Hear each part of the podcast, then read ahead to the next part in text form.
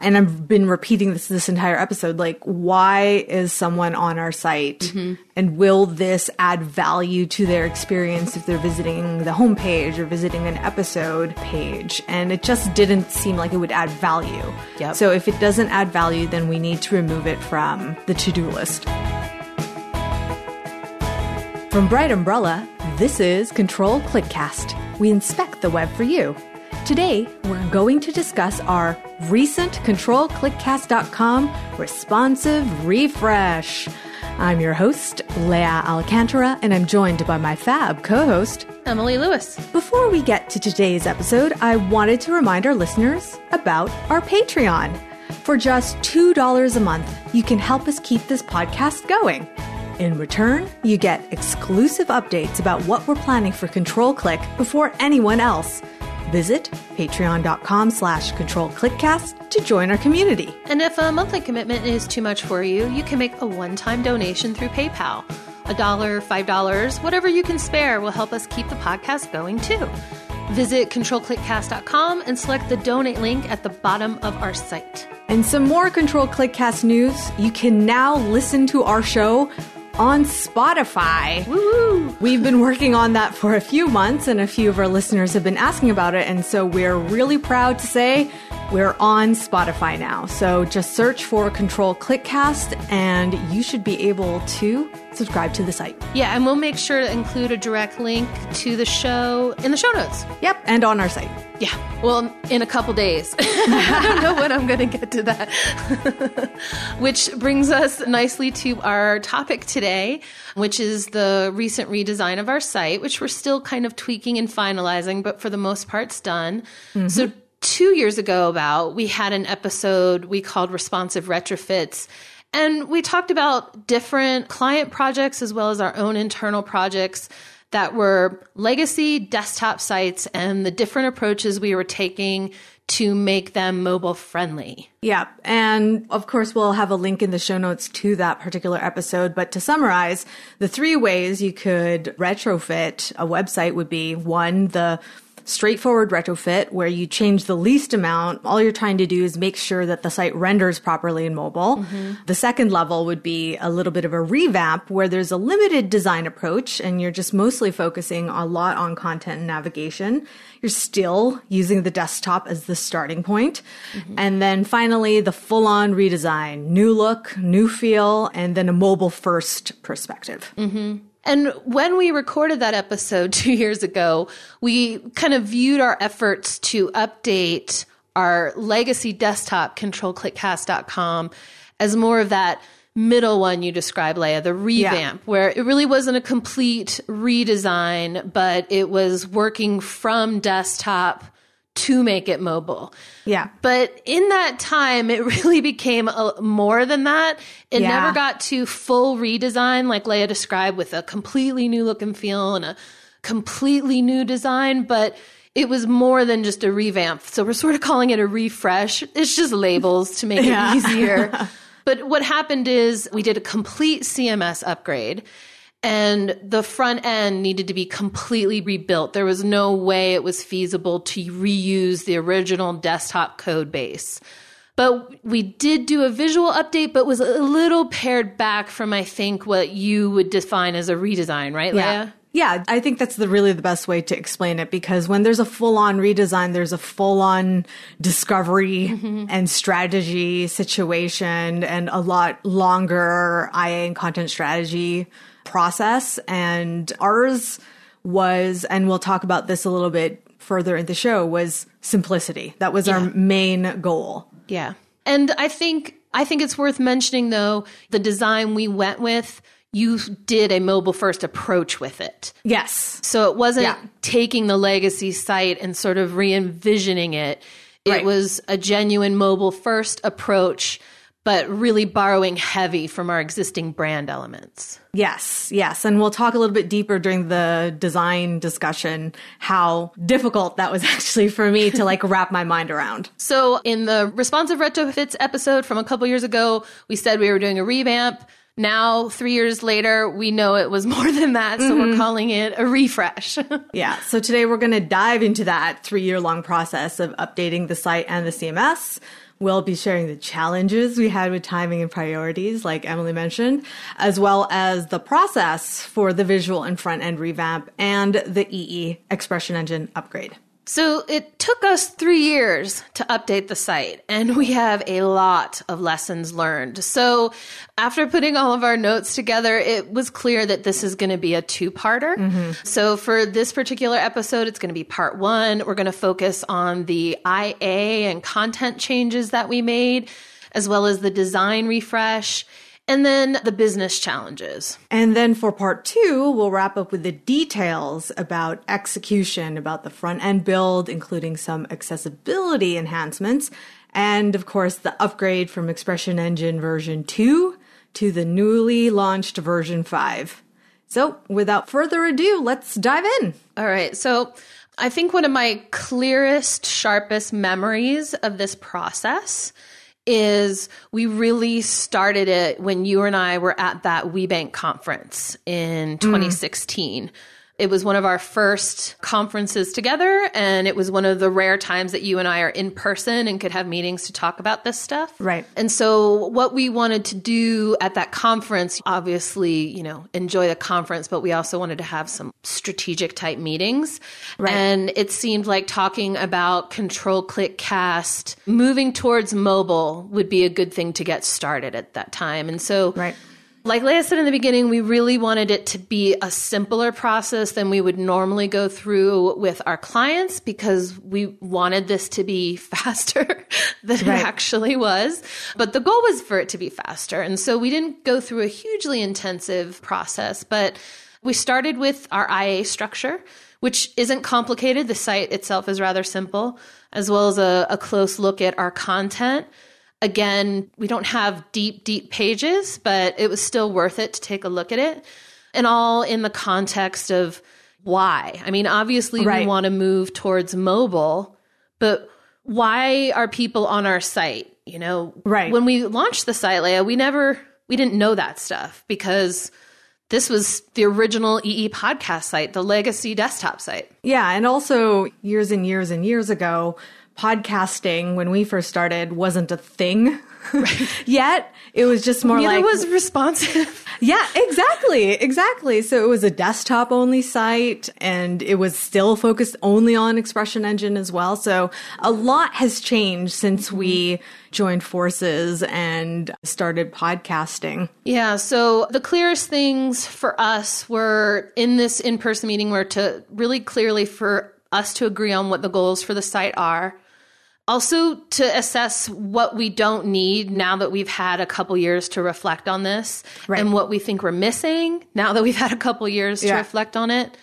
And I don't even remember our reason for wanting to look at our language better, but I just felt we were a little inconsistent, not just within our own messaging on the site. Like we would refer to sponsors as well as advertisers or say advertise or say sponsor. And I wanted us to be consistent with that. Right. It wasn't a huge thing, but I thought it was important at the time. I can't really remember. You know what it is? I think it's because we did have a few people ping us questions that we thought were obviously already on our site. Mm. You know, so for example, how do you sponsor the show? And then you're like, we have a sponsor page, mm-hmm. you know? So it's kind of trying to figure out like, well, why did they actually contact us to answer a question that we thought was obviously answered on the site, right? right? And part of that is, you know, language, right? Like if we label something in a way that doesn't resonate with the target audience, then that's when you get inquiries that answer themselves really. Yeah, I went through that document we created. So what we did is we created this a single Google Doc to kind of right. guide us in this process. And it was essentially started with a basic outline of our navigation and our content. And then right. from that, we just started making edits and comments. But I was reviewing this doc just yesterday to put our notes together mm-hmm. for the show. And I was like, oh, I don't remember some of the yeah, stuff, yeah. some of the discussions. Yeah, no, absolutely. And I think for modern web development, this could be considered a quote content priority document. Mm, yeah. You know, especially because Emily and I had decided to skip a formal wireframing uh, phase, really. Mm-hmm. Like we were just kind of like, let's get all the content done and then move as quickly as possible to visual design. So, mm-hmm. you know, having an outline of the content and being able to comment directly on why something should be more prominent or not was important. Mm-hmm. I also think, as simple as a Google Doc is, or it could be a Word doc or whatever your cup of tea is, right. commenting, highlighting specific parts of content, being able to comment on that, as well as having a version, versioning system were really useful during the development process. Or even more specifically, Lea, I remember when we were starting to get close to final on the vibe look and feel that you were right. going to go towards, and I was starting to look more at the details of the pages. Right. I was referencing our comments and previous versions because this took us a long time. So this just wasn't fresh in our minds. So having right. those comments, being able to go back a version or two to see what we had done previously and why we made that shift was just really useful to help make sure we weren't forgetting things that we said were important, but time made it hard to remember that they were important, if that yeah. makes sense. Yeah, that makes sense. So let's talk about our goals. Like, you know, we said mobile friendly, but what does that mean? So, mobile friendly means it's responsive. That means we're dealing with one code base and it will show as expected in mobile devices, tablets, as well as desktop a major thing in the past few years. Again, I feel like some of the things we're saying right now seems like common sense, but right. wasn't a priority a few years ago. Speed. Yeah. So speed was a major priority for our mobile friendly, mobile first kind of approach as well. And then in the same vein of this used to be a thing, but then it became a thing, HTTPS. SSL. This wasn't even on when we first three years ago started to talk about this in our goals security was not even on our radar. Mm-hmm. But, you know, as the web moves quickly, you know, you have to make sure that you move with it. And HTTPS became a priority for us for our mobile friendly revamp. Mm-hmm, mm-hmm. I think another one of our goals, aside from, I think, primary mobile friendly, but secondarily, and something we hadn't really considered when we first launched the site, is we wanted to make it easier for people to give us money, whether that was right. donations or sponsorships or, you know, now today, Patreon. Yeah. And I remember actually someone actually emailing us saying, okay, we're keeping promoting all this donate stuff and they're like, where's the donate link? Mm-hmm. so that was kind of a, a major eye opener saying, oh, yeah, we should get on that. Mm-hmm. And then make it easier for listeners to find episodes. Surprisingly, I guess we just, I don't know what our logic was for uh, not having like a way for someone to easily find an episode because we had so much in the archive, but we didn't even have a search. So I think that that, that was also really important once we saw how long we were going and how much mm-hmm. content we had and how much really good content we had. You know, we want people to listen to even episodes from three years ago have some great information in them. Yeah, absolutely. Like our podcasting 101 episode, people yeah. are always asking us, how do we produce this show? And if it, we made it easier for them to define that now. Mm-hmm, mm-hmm. We also, after having the site up for a long period of time, there were some things that we really ultimately were able to say, we do not need this at all. Yeah.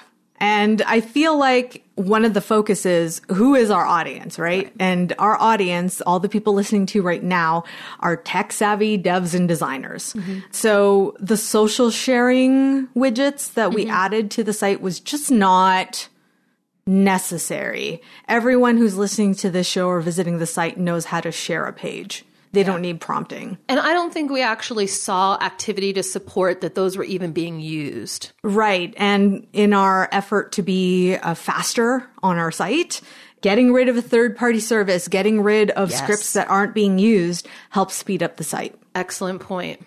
We also had a little banner badge at the top of our site, which promoted the fact that our podcast had been ranked in the top 10 podcasts of the Net Awards for uh, uh, several years. Mm-hmm. And I think, you know, at the time when we would get those sort of essentially honorable mentions, we were proud and wanted to showcase it. Maybe also a little bit of social proof. Right. But the net awards aren't around anymore, or I don't think they are. I haven't heard anything about them. And we also like never won. And so after Yeah, while, yeah, it's like, you know, how much do you're like, oh, I always come in second place, you know? Right, right. well, and the other thing too is again, it's is this something that will resonate with our target audience? Mm-hmm. And I just don't think that there was enough data to support that it did. Yeah, and when it comes down to it, back to what Lea said in the beginning, we were just aiming to go more simple. Right.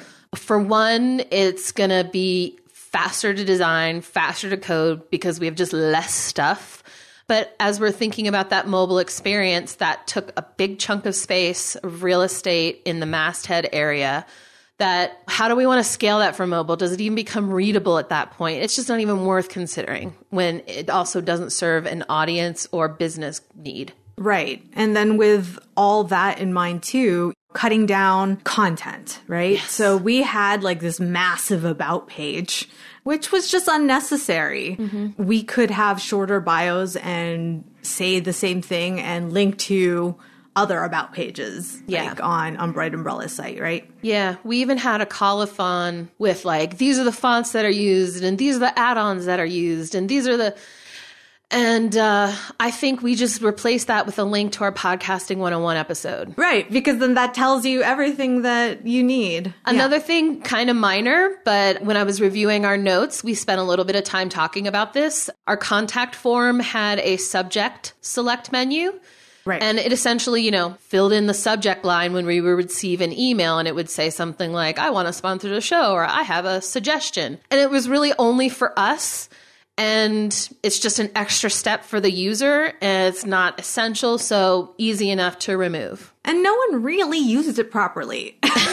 like everyone just kept the general General inquiry, yeah. Yeah, exactly. And then they use that for everything. So again, let's remove development work or extra checks or potential for things to fail by simplifying. And then we had one little block of content about future plans, which just, I don't know. I kind of feel like we might have put it there to fill space Yeah, yeah. originally. and so it, after time, it was like, we don't even want to maintain this. I don't want to update this. I'm not sure if anyone's reading it. And it makes sense to cut stuff like that. Right. So with all of those out, that doesn't mean we stop there. Besides paring things down, we had to also figure out, is there something this site needs that it doesn't currently have? Yeah.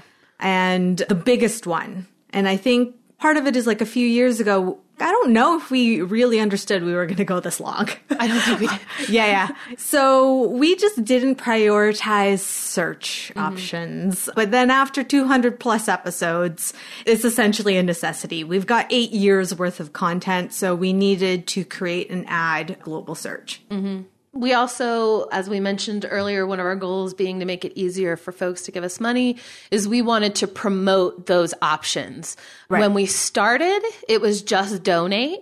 But now that we've launched Patreon, we've sort of promoted that to be the more prominent option other than sponsorship. Right. And the other thing that we wanted to promote was Bright Umbrella because that's our business. And before it was just buried in the footer. So prioritizing who's actually producing this show. Yeah, and that's something I want to mention. I want to just spend a little bit of time on because I do know we have some colleagues who are starting podcasts and stuff. And when we got into this, this was purely educational and community based and a way to connect with our colleagues. But a few years back, you know, I feel like the WeBank conference was when we really started thinking about how we're going to manage this business. Right. And we're like, why are we not leveraging the podcast somehow? Right. Exactly. And it was at that point that we decided to start mentioning Bright Umbrella in the intros. We never did before. We just said, you're listening, listening. to Control Clickcast. Right, right. Now we mention Bright Umbrella at the start and the end. And so that was something we did in the short term when we were having these discussions. We're like, well, at least we can do is connect the two, you know, make Right. it obvious that this is something we're producing, set it up so it's something that we could share with clients. You have to take it much further than that, but you can't forget those basics. If you Yeah. want a podcast or a newsletter or some sort of outbound marketing to connect right. your that's not closely branded to your business, but you want it to help your business, there has to be some sort of brand connection. Yeah, again, one of those things that seems obvious in retrospect, but since that wasn't our initial goal when we started mm-hmm. the show, it wasn't even in our radar until we sat down and actually discussed what what do we want? Yeah. And I think it's something that anyone who's had a website for a long time, if you haven't started having these conversations and you're on like year 3 or year 5, you probably should because you now have a couple years of actual information to make informed decisions about that you may not have when you first launch. This is as relevant to someone that you and I might serve, our clients, as it is to our colleagues who may have their own websites or own properties. Yeah. So, sure, we could have just made this responsive, but I think this process of evaluating our content and evaluating how to simplify our information architecture is really important from a goals perspective, goals that we didn't even know we had when we launched eight years ago or whatever it was. Yeah, absolutely. And speaking of those goals, we've spoken about what we took out and what we added, but a lot of things we kept. Yes. So um, kept but changed. Right, right, right. I think the main thing is the navigation. We really wanted to look at this with a mobile first perspective with a less is more. Mm-hmm. We didn't really cut anything because we don't have a deep site. We kept our main pages as our quote unquote main or primary navigation. Right. But in the original design, we kind of had a a primary navigation and sort of a what would you have called it? The category category sub secondary navigation? Yeah uh, it was essentially a way to get to filtered views based on category right. you know dev or cms or business.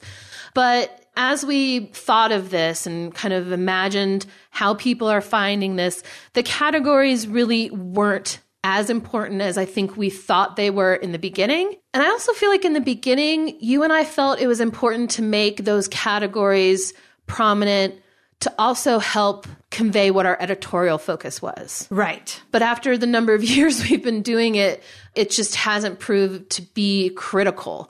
We right. still wanted them though. So we kept that category level navigation, but essentially moved it much lower in the page.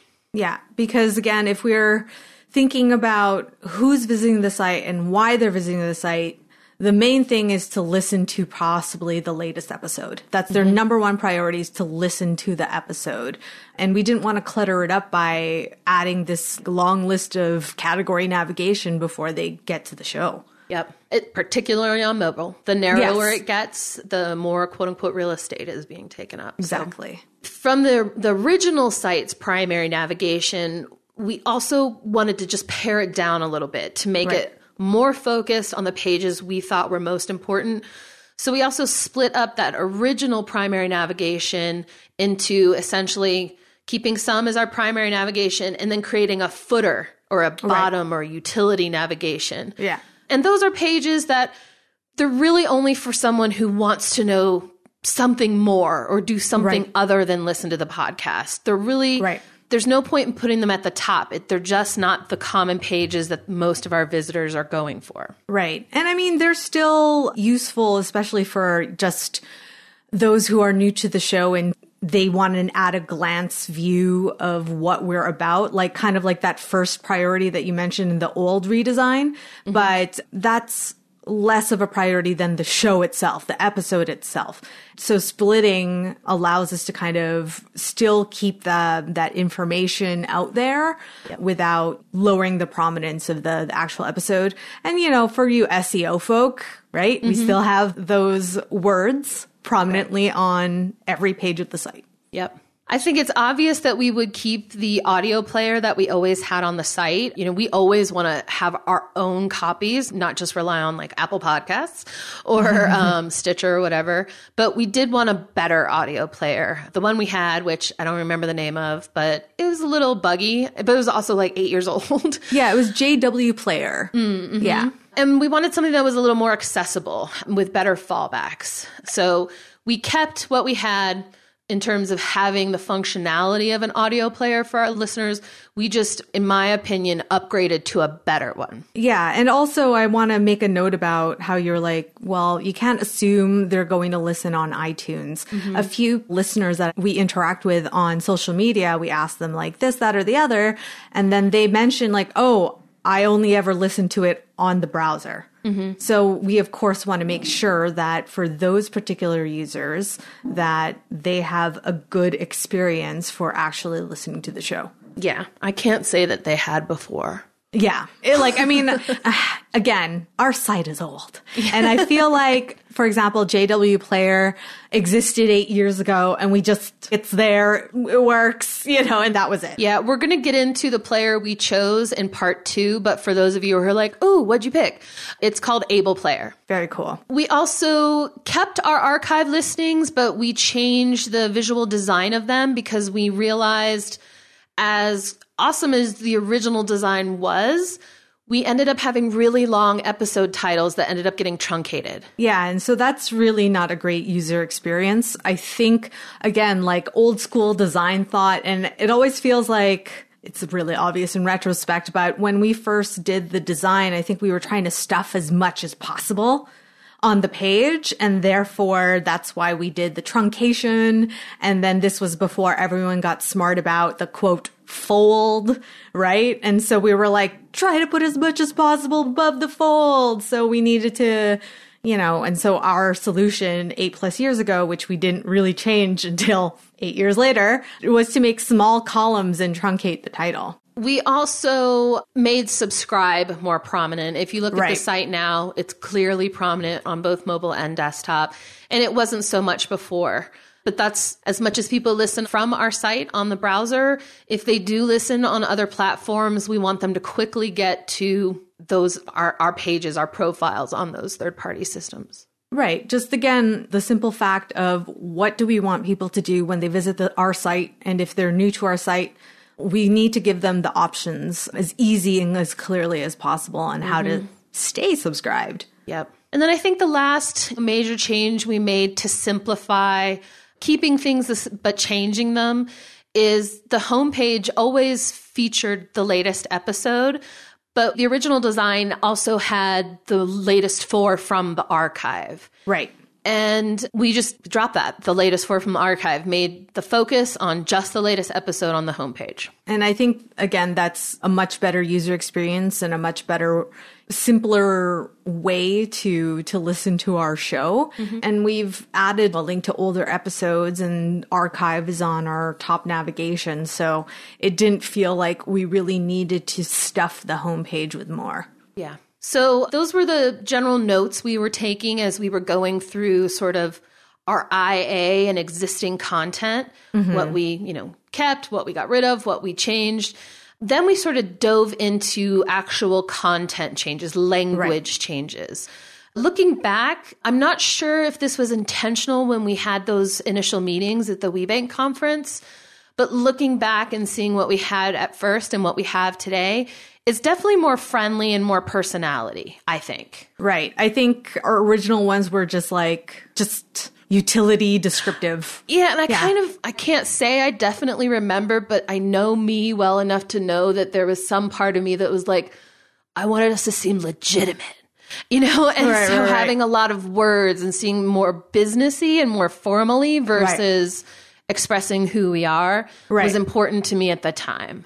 Right. But conversely, the reality is that actually takes away from the thing that makes our episodes and our podcasts special, yeah. which is our personality. We cut back everywhere. I mean, Lea mentioned yeah. at the beginning that we really cut back the about page, but honestly, every single page is just simpler content, more to the point. We're employing uh, more bullets, I think, for just, you know, key highlights. Right. And just quicker blurbs. Yeah, exactly. Like you don't need a huge preamble. Again, mm-hmm. why is this user visiting the site? What are they looking for? Yeah. It also gives you and I less to have to maintain over time. Yes. That is also a major, major aspect because content ages itself too. Yeah. Totally. You know, we talked about how we split up the navigation organization, right. but we also changed labels. Right. The original site, our archive was actually titled episodes We now have it labeled archive, which I remember doing this. That was what all of our contemporary podcasts were calling those same sections on their sites. So Right. I wanted to get consistent with what other web design and dev podcasts were calling theirs because our audiences are probably pretty similar and that that would be easier for someone to understand that they could dive into more. Same with originally we had schedule Right. and we've changed it to upcoming. I remember this as well. Same reason. That was pretty much what we saw our contemporaries using for labeling. And actually, I feel like both of those new labels are much more accurate to what those pages are. Yeah, exactly. And I, again, it's one of those things too when you get an email saying, What's coming up next? And you're like, but I've got a schedule page. Why are you asking me this question? But a label saying upcoming would reduce those amounts of questions. Yeah. So those seem really small, and they are. But again, I feel like there are little things that are probably what, 10 minutes of discussion to just feel a lot better about what you're putting out there, what your content is, how you're guiding the user to the information. Again, I think it's worth it whether you're someone who would be a client or someone who is a colleague of ours. And then there was when we were doing the all this initial planning, we had a huge wish list. Yeah. Which we pared down. Yes. But then we pared it down even more once we started actually executing and all mm-hmm. these plans. And initially we had wanted to have like a next episode teaser. Yes. And that was, again, I was looking at other web design, web dev podcasts, and Right. there were those on their sites. And I was like, oh, that must be what we should do. It was just like, I don't know. I was like, well, we should do it. That was all. There was no, there, was. Right. right. And I feel like our upcoming page does enough of a, a job for mm-hmm. that type of function or for that need. Right. By skipping it, we saved ourselves design time, dev time for front end, dev time for EE.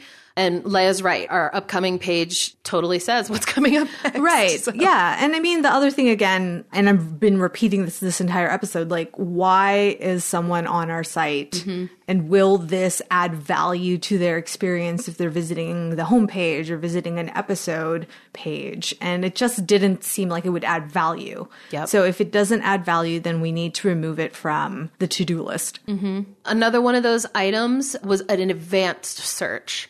So I guess in my mind, I envisioned we'd have, as you can see on the site now, a search in the masthead area. It's just a basic keyword search. But I imagined that once they got to the search results page, there could be advanced search options where they could filter by category or filter by tag or date or whatever. And again, I remember you, Lea, pushing back on this. You're like, do we really need this? Like, is that, are people really going to be searching by date? Yeah. Yeah. We don't need them to search by category because we still have our category filters as part of our navigational structures on every Right. page of the site. So is that necessary? Is that necessary to design? Is it necessary to build out? yeah. And the answer was no. Yep. So we took it out. All right. So that was, I don't know, would you say that was really about maybe just a couple months of initial discussions at the conference, commenting in the document, a little bit of back and forth, a little bit of editing? What do you think of this? Yeah. That was a few months. Yeah. And so then we moved to visual design. And I don't remember if we kind of intentionally started visual design right after we wrapped up the content IA phase, but Definitely not. Yeah, I, I can't remember like when we picked it up, but generally speaking, the visual design phase took the longest of all Right. of the different aspects of this design. So let's talk about like why. I think the to like pare it all down, the simplest explanations we really didn't have great internal communication mm-hmm. on the site as a priority as well as simple task management. It was one of those things where we had the to-do lists created. We mm-hmm. had all these tasks, but then the way I used to manage my tasks, if a deadline kind of goes, then it kind of goes to, doesn't show up on my priority list mm. for more urgent things. And then it became out of sight, out of mind. Mm-hmm. Yeah. which is unfortunately but so based in reality mm-hmm. easy to do when they, it's an internal project you know there mm. isn't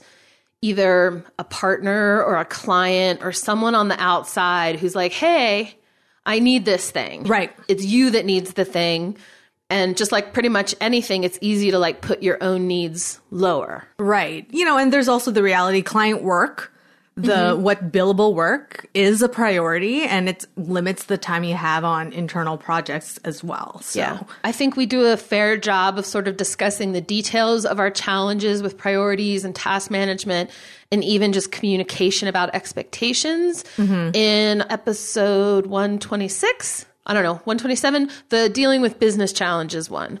Yeah, so yeah. Um, I think we've got some good kind of hindsight lessons learned about that. Might be worth some of our listeners tuning into if they haven't already. more specifically, I think beyond those logistics that we just talked about, creatively, I think I was stuck. Uh, and I kind of mentioned this at the beginning of the show with like how much design change was necessary with this refresh. And that's, you know, I think a common problem when it's your own project. You do literally have unlimited direction. Yeah. You don't have that third party or client who's like, this is specifically what I want. Now give me what I want. It's now me thinking, well, what do I want?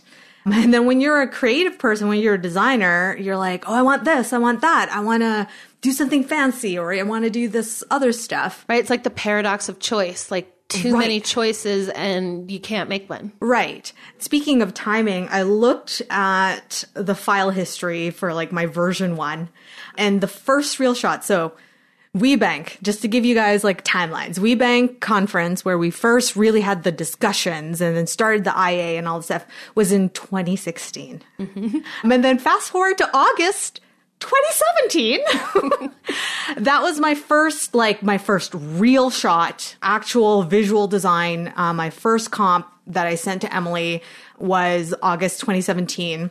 And here's the funny thing, the overall layout actually of what I did there is more or less what you see now.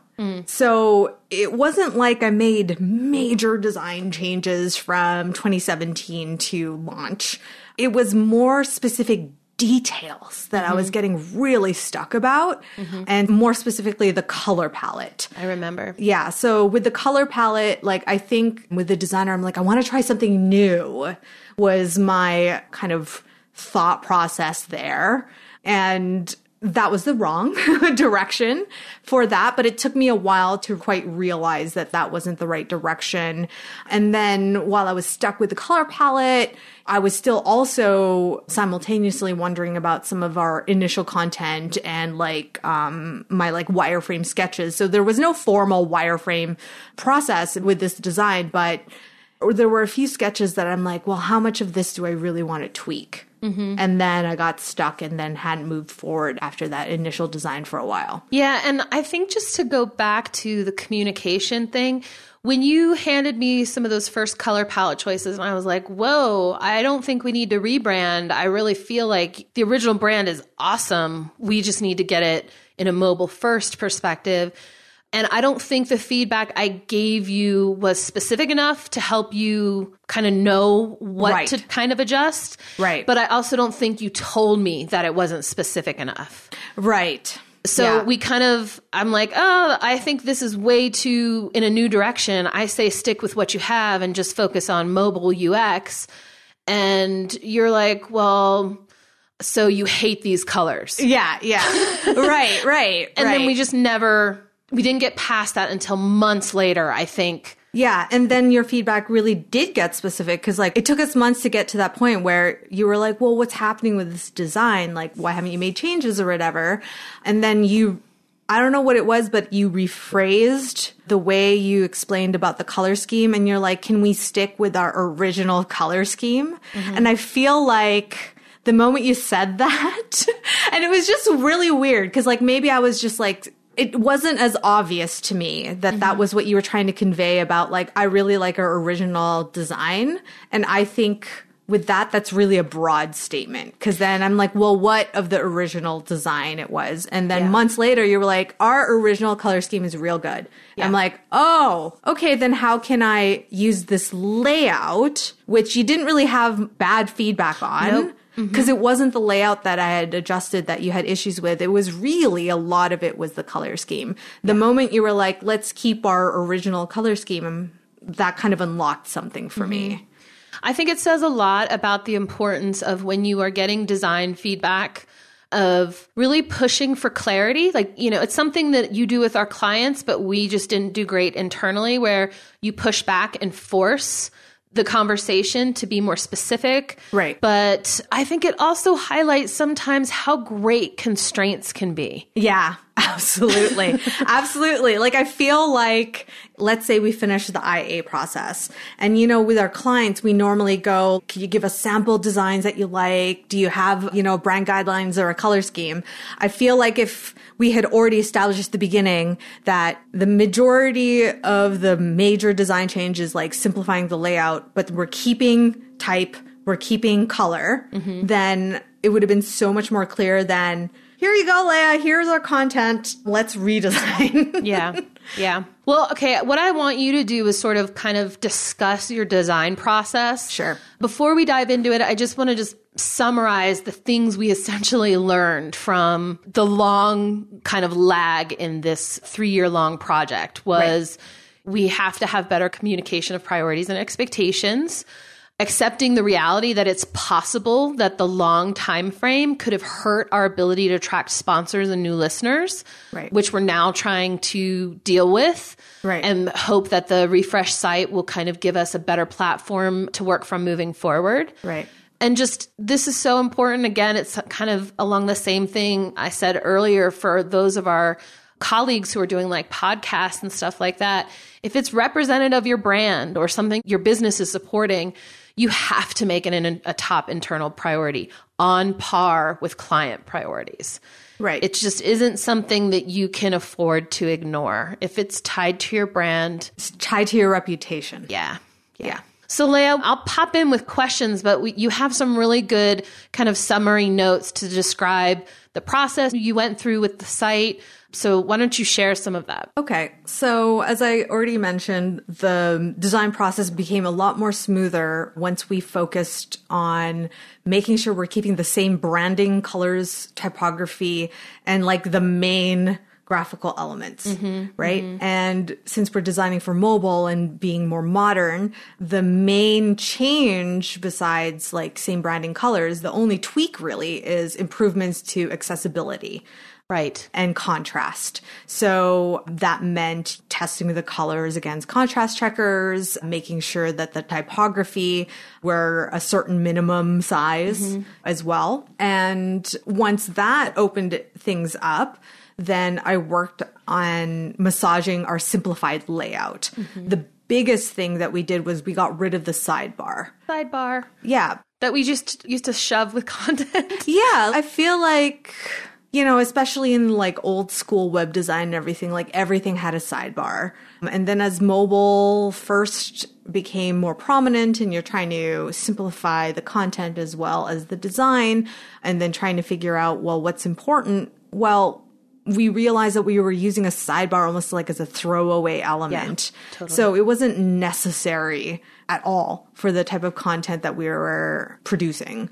And I believe it's also better for you as a developer, right, Emily? Well, sure. I mean, a single column, which is essentially what we have, is just faster to deal with when you're doing responsive work. So it takes less time for the front end. Right. And those are like realistic expectations when it's an internal project too. Like you mm-hmm. can't just have unlimited time to do the craziest layouts or whatever. So a simplified layout also helped our goals in trying to get this out of out and launched as well. And, you know, as Emily mentioned, you know, when we were talking about the navigation, we split a bunch of things.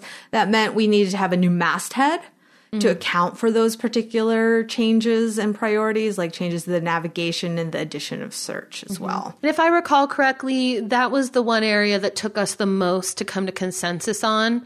The masthead getting the navigation and the subscribe and the search all sort of working in a way where you felt like all the key things were being represented and I right. felt it wasn't cluttered or feeling too congested in that area. Yeah, and it's really really interesting because I feel like the general layout that I created in 2017 hadn't majorly changed, but because we were talking about priorities and what needed to be at the top, like I actually widened the content design mm-hmm. in order to accommodate and just trying to figure out like how many views will this starting with accommodate without mm-hmm. having to do a lot of development work.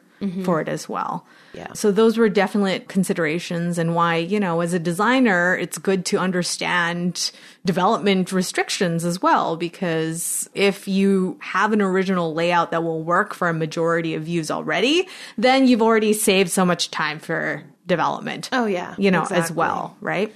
Yeah, I mean, I don't know how many designers work closely with devs, but it's something that I really value that not only do you check with me, but if I say, oh, this is going to take me a little longer, you're like, okay, let me adjust it. Like you have an appreciation for what my responsibilities as a developer Right. are. And it allows us to kind of find a happy medium of you getting your visual and UX design goals met while I can also get my front end getting things done faster or efficiently without tons of extra testing or whatever. Right. For example, just because you have a widescreen doesn't mean we need to fill the entire width mm-hmm. with stuff. You know, for us, the our current layout, for example, isn't super super wide, and that's actually good because then it works for a lot of views. Yep. I mean, typically layout has been the more time and like I, I usually set aside like a whole morning just to get layout done for a typical site. And layout was probably the fastest part of this particular because Right. there's almost no layout level shifts. Right. So the other design changes, as I already mentioned, included accessibility considerations. Mm-hmm. And once we had narrowed it down to like, let's use the original color scheme, except make it accessible, make it, you know, better contrast, that really opened up the avenues and going back to basics about branding and what makes our site identifiable. Mm-hmm. You were talking about restrictions earlier on. Mm-hmm. And having accessibility as a priority for this mobile refresh actually help narrow down the color scheme to something more usable. So even though our original color scheme is pretty good, I actually narrowed it down even further to like a set dark blue, this highlight blue, this link blue, mm-hmm. right? So then we weren't using you know, the colors a little bit more haphazardly. Like we are using this particular color not just because it looks good, but because it needs that type of contrast mm-hmm. for readability purposes. It needs to have the particular size for readability purposes. I feel like you did the same thing with regard to typography. Yeah. You know, we have we've said a lot that our pages aren't very dense. We simplified everything. The exception to that is our transcripts. They're massive. Right. And so I feel like the typography, the font size, the line height, the spacing between paragraphs, even the color, it not being like pure white, but like an Right. off white Yes. addresses all of those accessibility, usability, readability issues and pretty effectively. Right. And I think it looks better. It's a better design because of those particular restrictions. And that was one of the things that we dealt with. Of course, supporting IA goals with the particular layout and really focusing and honing on to that target audience. Every design decision is always like, is this easier to navigate and a lot more clear? I just want to say again, I feel like our transcript is where you can see that in one of the more stronger ways of I almost wish we still had an archive of our old side up so you could do a side by side comparison, but it was like impossible to read those transcripts online. Right. As I, my eyes are getting older, I'm like, oh, I got to zoom in. Right, exactly, exactly. And those issues get worse on mobile, right? Mm-hmm. But specifically, we kind of touched on this, but we haven't really talked about it. Like images is a big thing. Yeah, that was a big change from our desktop site. Right. So we're using Font Awesome to mm-hmm. help with a lot of the iconography. So that looks great on mobile. And that also allows us to have a little bit more flexibility as well to like mm-hmm. switch it out or, and because it's Font Awesome as a service, like they're always updating it. So then whatever you see is the latest, greatest version of that icon. Mm-hmm. Our logos used to be the old school 2x PNGs mm-hmm. before, I believe, and we switched that to SVGs. You know what? I hate to say it, but I feel like it might not have even been 2x, just considering when we built the site. Yes. yeah, it's possible it was just like 1x. yep, yep. But yeah, SVGs now, which smaller file size as well as their vectors, so it looks great on mobile as well. Mm-hmm. In terms of like the mobile design, in terms of supporting mobile needs, we also really discussed the content order as well, like our navigation in mobile is a little bit different than what you see on tablets or, or desktops. So we had to kind of reorder some placement based on what we thought our visitors wanted mm-hmm. and what we wanted them to see in that smaller, smaller scale. Yeah. As well. Yeah, definitely placement considerations from mobile to desktop are important for sure. Right. And those types of changes like moved on to our like archive and other internal pages with our focus on simplicity. Our episode archive having the full titles there makes it a lot more readable and clear. And then it's also just in a list format. So again, simple, easy. People can read it from top to bottom. Yeah, and it was also one of the easier pages to build. I think I left it to the last page I built and I just threw some Flexbox in there and it was like boom, done. Right, right. So we've talked a lot about the entire planning process and the IA, the content, and the design.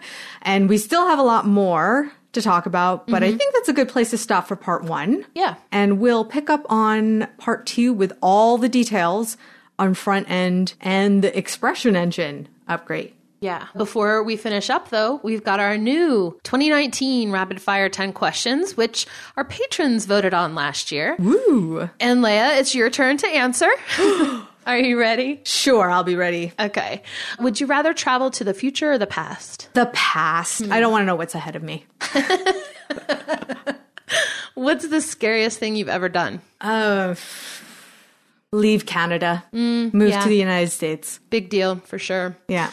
Who was your childhood celebrity crush? I think this was like every girl's childhood celebrity crush, at least in my generation. Uh, Devon Sawa. He was the human version of Casper, the oh. friendly ghost. Oh, okay. Yes, I know who you're talking about. Do you remember? It's like at the end of the movie where Casper turns into a human. A human. Mm-hmm. And then you're just like, I've had my awakening just watching the scene. What's one of your pet peeves? Uh, Gosh, I have too many. People who complain and don't do anything about it. Mm-hmm. I think you've mentioned this on the show a couple times, but yeah. officially, what was your first website? Sailor Moon website yeah. on GeoCities. All right, what's your favorite time of day? Late morning. Mm-hmm. Can't be early morning. It's got to be the late morning. Mm-hmm. How about your favorite place? The kitchen. Oh. oh my gosh, I love that. yeah. Yeah. The kitchen's my, my happy place. What's your favorite emoji? Right now, it changes, but right now, my favorite emoji is the monkey with the hands over the eyes. Oh. because I feel like it's just a little bit more than the hand slapping one. But uh-huh. I feel like there's a lot of uh, versatility with the the monkey with the hands over the eyes. Mm-hmm. All right. How about your favorite charity? My favorite charity of the moment: Planned Parenthood. Mm, yeah. Last question: sweet or savory? Both, but leaning a bit more towards savory. Huh? I would have guessed sweet. Yeah. No. I mean, my favorite snack of all time is popcorn, but oh, yeah. but it's got to be kettle popcorn. That's why I have to say sweet and savory. I like both. them both. Yeah. All right, well, that brings us to the end of today's episode. For any of the resources that we mentioned today, we will put them in our show notes, so be sure to check those out. And a reminder if you want to discuss this episode with us and other listeners, be sure to sign up for our $5 Patreon tier. Control Click is produced by Bright Umbrella, a web services agency obsessed with happy clients. If you want to know more about Control Click, make sure you follow us on Twitter and Instagram at Control Click Cast, or visit our website, controlclickcast.com. And if you liked this episode, become a patron so we can create more content you love. We can also use your reviews on Stitcher or Apple Podcasts or both. Links are in our show notes. Don't forget to tune in to our next episode. We're going to talk to TJ Draper about the newly formed ExpressionEngine Community Association. Be sure to check out controlclickcast.com slash upcoming for more topics. This is Lea Alcantara and Emily Lewis signing off for Control Clickcast. See you next time. Cheers.